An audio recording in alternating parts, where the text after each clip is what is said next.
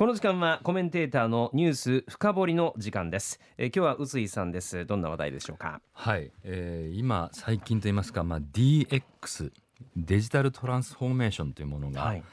あらゆる分野で取り組みが行われていますけれども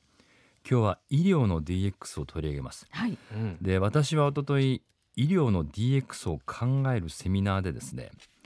まあこれ私はよく分かってない立場でパネラーとして出席して、まあ、議論を交わすというか質問をさせていただきながら。分野が幅広いですね。幅広いちょっとね勉強になりましたよ。でねあの結果としてあの、まあ、やはりこの医療 DX っていうのは有用であるっていうのはこれ間違いないと思いました。はい、で日本ではその普及がなかなか進んでないということもあの伺うことができました。でこのパネラーに参加しましたのは九州大学病院のメディカルインフォメーションセンター長の中島直樹教授と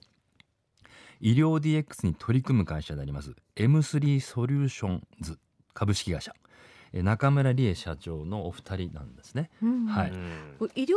DX ってメリットとしては簡単に言うとどういうものなんですかね、はい、あの分かりやすいケースを挙げますとねもう病院での待ち時間をなくすということである。でこれはあの要するに診察にあたって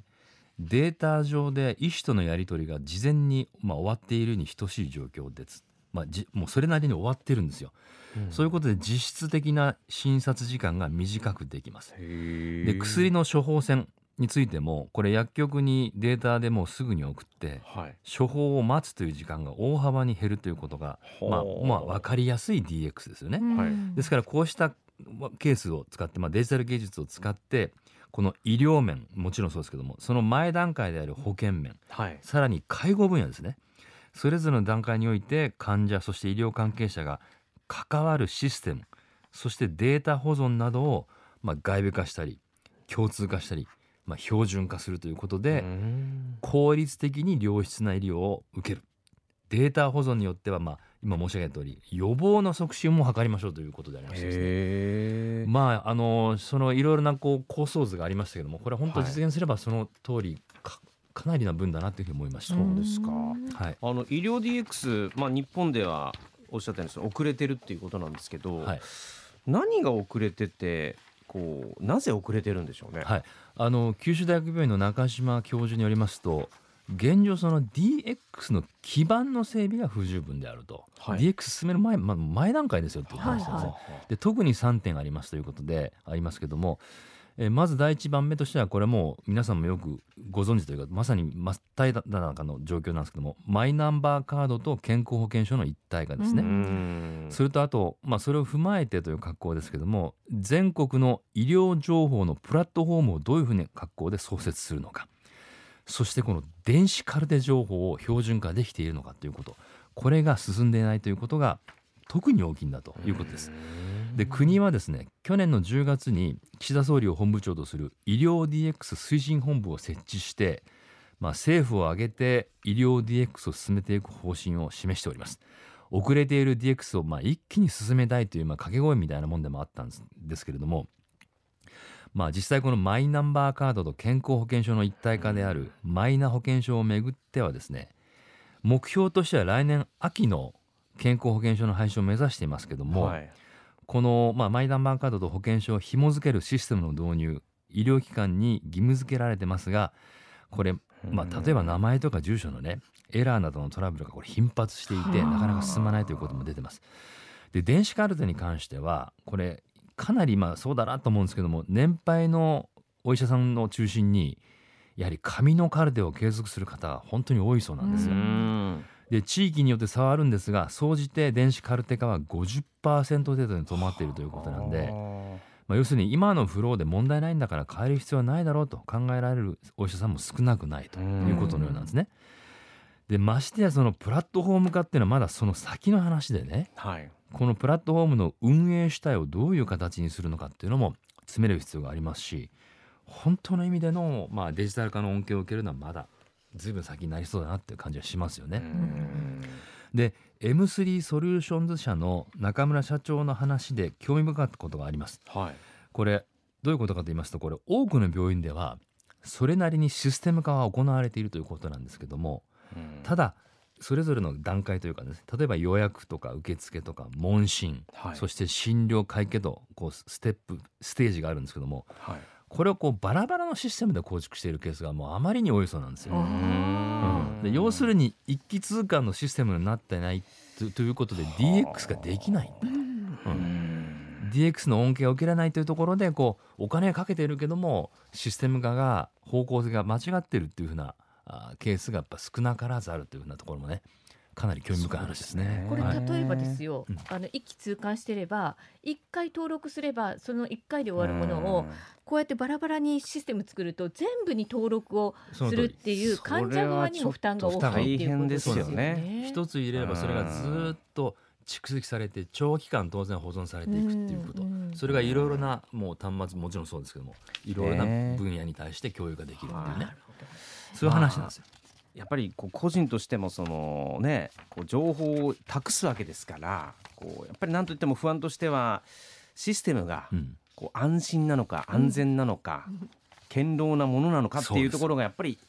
一番大きな課題なんじゃないかと思うんですけど、ね、今年もやはりその、まあ、マイナンバーカードの登録自体にしてもその問題は指摘されてますし、まだその不安は拭えてないっていうのが国民感情であるわけであって。この間ですね、はい。えっと、処方箋を出して、えー、薬局で、はい、マイナンバーお持ちですかって言われてなんか登録する機会があったんですよ、はいはい、あの薬局に。うんえいや今日は持ってないですって言って、うんうん、今もうみんな登録するようになってるのかなと思ったんですけどたとえ持ってたとしてもなんかこういうシステムが構築できてるっていう実感がないので、ね、ここで出していいものだろうかっていうちょっと不安はありますよね。うん、あのさっき申し上げたその DX 推進本部を設置したと言っても、はいは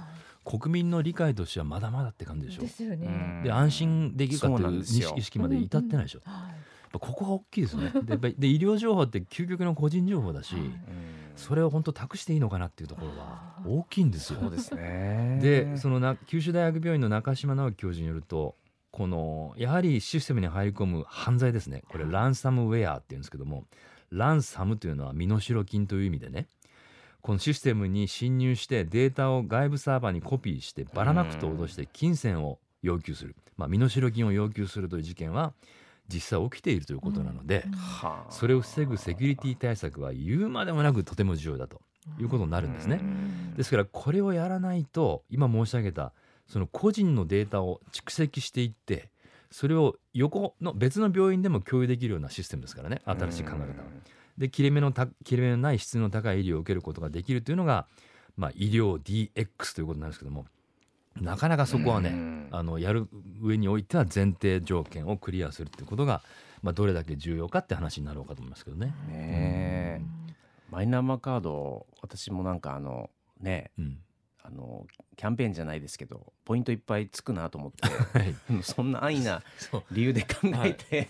作ったんですけど、やっぱ作ってみたものの、うん、やっぱちょっとこう信頼しきれてないですもんねやっぱ。その加藤さんのこの間の窓口の話じゃないですけど、すっとまあ持ってないしいつも携帯してないしすっと出出せないなと大変と思っちゃうんですよね。だからまあその辺もそういった意味での安心の保証ですよね。あの間違いなく DX まあ個人を管理するという意味では DX としては有用性やっぱあると思いますんで、はい、そこのやっぱり安安全の確保というところはまあ繰り返しになりますけど重要だなと思いますね。そうですね。それでもう一つ私あの医療 DX でとても大きなあの有用な部分だなと思って注目しているのは、はい、有事ですね。有事。有事の時。で例えばその過去振り返ると東日本大震災の時に、うん、まあ、病院自体が被災して使えなくなって患者さんのこう移設移動っていうのがありましたけども考えてみればああいう時に患者さんのデータの引き継ぎなんていうのはどういうふうに行ったんだろうかと思うし。きちっと引き継がれたんだろうかっていうふうにも思います今考えてみれば。それをまあデータで管理しておくということであればまあそのクラウドにあるという考え方ですからね。そうですね。そのまんま持っていけるわけなんですよ。そそれは確かに有用ですよ。あとまあ身近なところではまあ日常的な災害で避難所でね避難してる時に体調に異変が起きるケースこれお年寄りのケースが多いと思いますけども、はい、その既往症がどういうものであるのかとかいうことを踏まえると手当のまあ対処がやりやすくなるとか、トリアージというね優先順位のところでも確かに選ばれるやりやすくなるということになるんでですね。そういった意味でもこういろいろこう可能性が高いものなので医療 DX というのは我々こう、はい、自分自身の問題として、ね、あの考えなきゃいけないなっていうのを私も思い知らされた気がしました。はい、まだまだ時間かかりそうですね。時間かかりますね。あの、ね、はい、そのマイナンバーカードと医療保険証のまあ一体化も来年のまあ春秋を目標としてますけども、はい、まあおそらくずれ込んでいくんでしょう。で電子カルテに関しては先ほど申し上げた通り、これやっぱりベースとなるところですけども、お医者さんの考え方がかなり分かれているという実態もあるから、ある種こう期限を持ちながらそれなりにこうなんとか持っていくっていうことをやらないといけないんで、時間はかかるんでしょうけどあのまあ明らかに効率化はできると思いますしね、本当の意味での管理いい意味での管理をした上での、まあ、医療を受けるというところに行けばいいと思いますんで。でどうなんですかね、ね。こう徐々に徐々にこうなんか浸透していくのを待つっていうよりは一斉に切り替えた方が早いんじゃないかなって思ったりもするんですけどね。うん。まあある種期限を持ってここまでにやんないかねっていうふうなね、あのそれわかりますね。でまあこぼれた場合でもそれをちゃんとまた、助けるというその期間ももちろん設けると思うんですけども。そうじゃないとその相互にその情報を共有するっていうメリットがやっぱり薄れていくと思うんですよね。そうですね。なんかまずはだから信頼性の問題もクリアしてっていうとこなんでしょうけど。なかなかこういう新しいシステムね日本人は苦手ですもんね。DX 化してほしいけど、一筋縄ではなさそうだねそう日本人が苦手というのはね 日本人が勤勉だからなんですよ、できるからなんですよ、あの人がやってちゃんとできるからですね。なるほど。それが遅くしてるっていうのがあるんですよ逆に。あの人が信頼できるからですよ。そうですね。マンパワーでそうなれちゃうっていう。ね、そういう人がね、いろんな現場にいらっしゃるし、日本人全体の特性もあるんですよ。これまた。進まないっていうところ。そうですね。面白いですけどね。はい。はい、ということで、えー、医療 DX を急げというテーマでね宇津井さんにお話しいただきました、えー、このニュース深掘りのコーナーは KBC のポッドキャストでも配信をしています、えー、途中聞き逃した方もう一回聞きたい方などそちらでもどうぞ。宇津井さんありがとうございました。ありがとうございました。